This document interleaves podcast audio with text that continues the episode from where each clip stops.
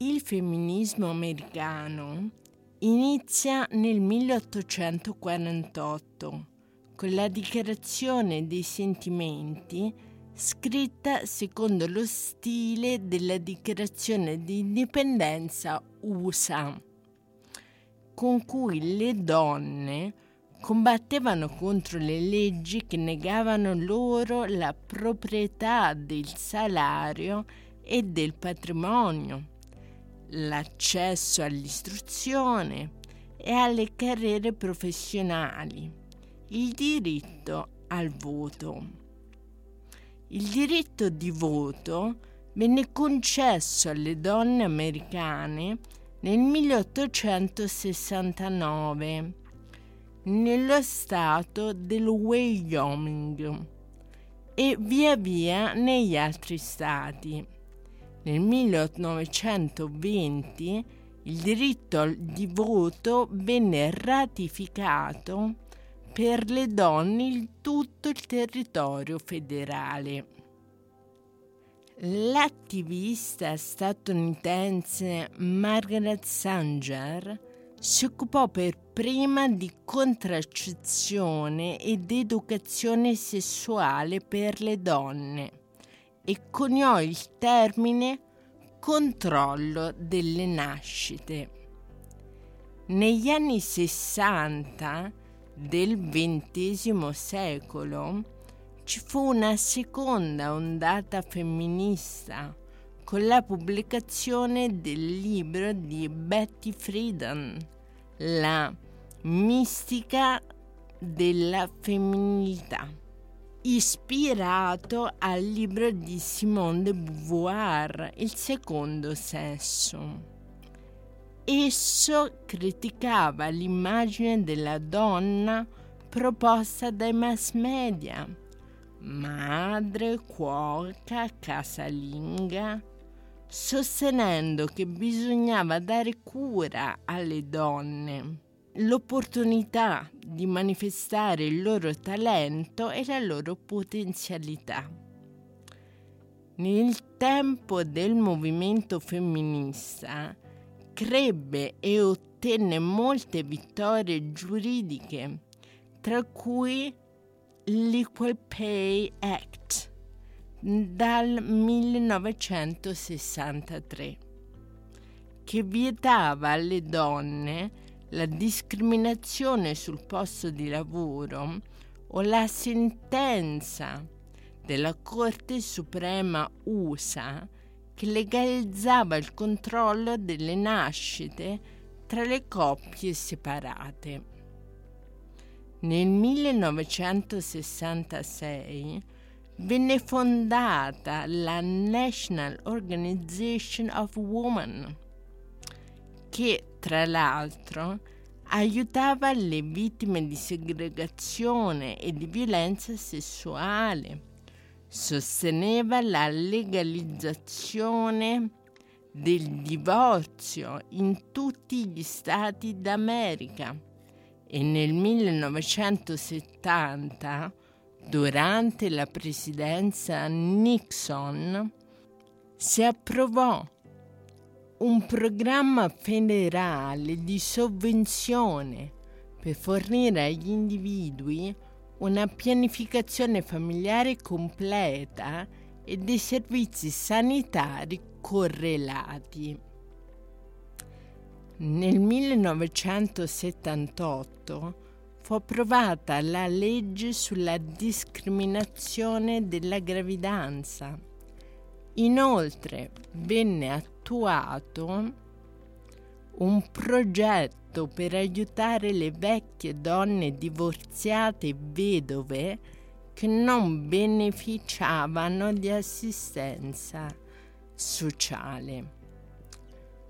Una terza ondata di femminismo si verificò negli anni 90, quando Anita Hill accusò il giudice afroamericano Clarence Thomas di molestie sessuali, che però venne scagionato. Si fondò così nel 1992 la Third Wave Direct Action Corporation. L'organizzazione, ovvero delle donne americane multirazziale, multiculturale, per sostenere le giovani attiviste per i diritti delle donne che volevano colmare il vuoto nelle leadership, coinvolgere socialmente e politicamente i giovani, permettere alle donne di arrivare a ruoli di potere e di dare voce ai loro talenti artistici. Esse hanno utilizzato internet le nuove tecnologie e i social per avere più visibilità e arrivare ad un vasto pubblico. Hanno aderito a questa terza onda di femminismo nuove icone come Madonna, Queen Latif, Angelina Jolie, Emma Watson, Lady Gaga Beyoncé ed altre, anche personalità maschili come Leonardo DiCaprio. Un problema piuttosto grave che si è verificato e spesso ancora si verifica in America nei confronti delle donne è la discriminazione verso le donne afroamericane. Forme di discriminazione come sospettare che la gente di colore sia ladra o sospettare di una donna di colore solo perché ha i capelli crespi e quindi non presentabili. Sono solo un minimo esempio di quello che gli afroamericani vivono quotidianamente. Quindi si parla di sotterraneo razzismo nei confronti delle donne nere, soprattutto quando raggiungono posizioni di spicco nel mondo dello spettacolo, della politica, della cultura. Per quanto riguarda lo spettacolo, abbiamo l'esempio di Beyoncé che si è anche impegnata ad aiutare finanziariamente piccole imprese familiari in difficoltà. Uno studio condotto annualmente dalla organizzazione Lenin e dalla società di consulenza McKinsey Co. ci dice che le donne di colore sono sottorappresentate a tutti i livelli e discriminate quotidianamente e meno aiutate dai colleghi.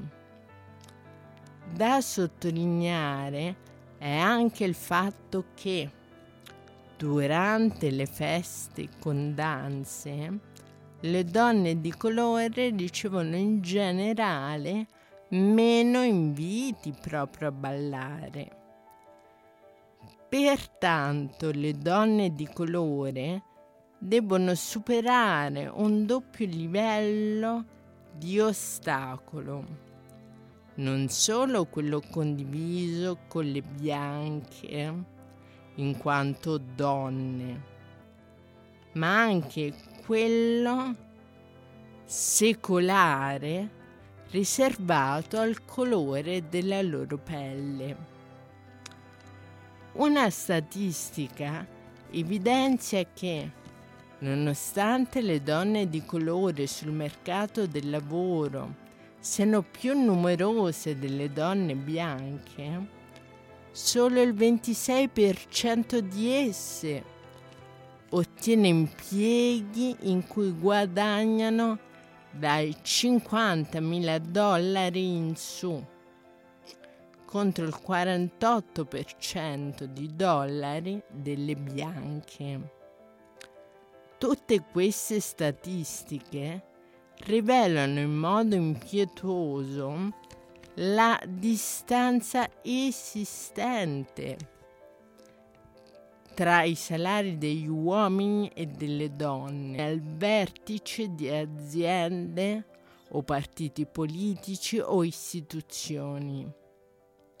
Il caso di Hillary Clinton è stato un esempio di queste differenze. Ma oggi un fatto nuovo ci fa ben sperare. È il caso di Kamala Harris, nominata vicepresidente degli Stati Uniti d'America che si è dimostrata un importante valore aggiunto per la vittoria di Joe Biden. Sorprende la quantità e qualità delle donne coinvolte dallo stesso Joe Biden nella sua amministrazione. Tutte le donne indiscutibilmente titolate e autorevoli Ricordo ad esempio Janet Yellen, che è stata la prima donna a capo della Federal Reserve, attualmente chiamata la guida del tesoro americano proprio nel mezzo di una crisi profonda determinata dall'impatto imprevisto e pesante della pandemia oppure Cecilia Rose alla guida della Council of Economic Advisors o Nera Tanden alla guida dell'Office of Management and Budget, tutti ruoli di grande responsabilità. Si evidenzia da quanto detto, che l'arrivo di Biden alla Casa Bianca è stata una buona notizia per tutti quelli che desideravano avere più donne in ruoli di responsabilità e di vertice. Sottolineo un altro aspetto che ritengo importante. Il 117 congresso degli USA vede un record di presenze femminili, ben 141 donne in totale, il 27% alla Camera e il 24% al Senato. E fra esse ricordo in particolare Cory Bush, attivista del movimento Black Lives Matter, prima donna afroamericana, e Marilyn Strickland, prima coreana americana. Il fatto nuovo però riguarda il fronte repubblicano in cui diverse donne hanno superato i rivali storici democratici, strappando sei degli otto seggi ai democratici e generando un record di presenze di donne repubblicane elette al congresso. Fra esse Cito Illy Stefanik, di 36 anni, che è la donna dello Stato di New York più giovane mai eletta al congresso. Personalità molto discussa per l'appoggio deciso alla battaglia legale di Trump.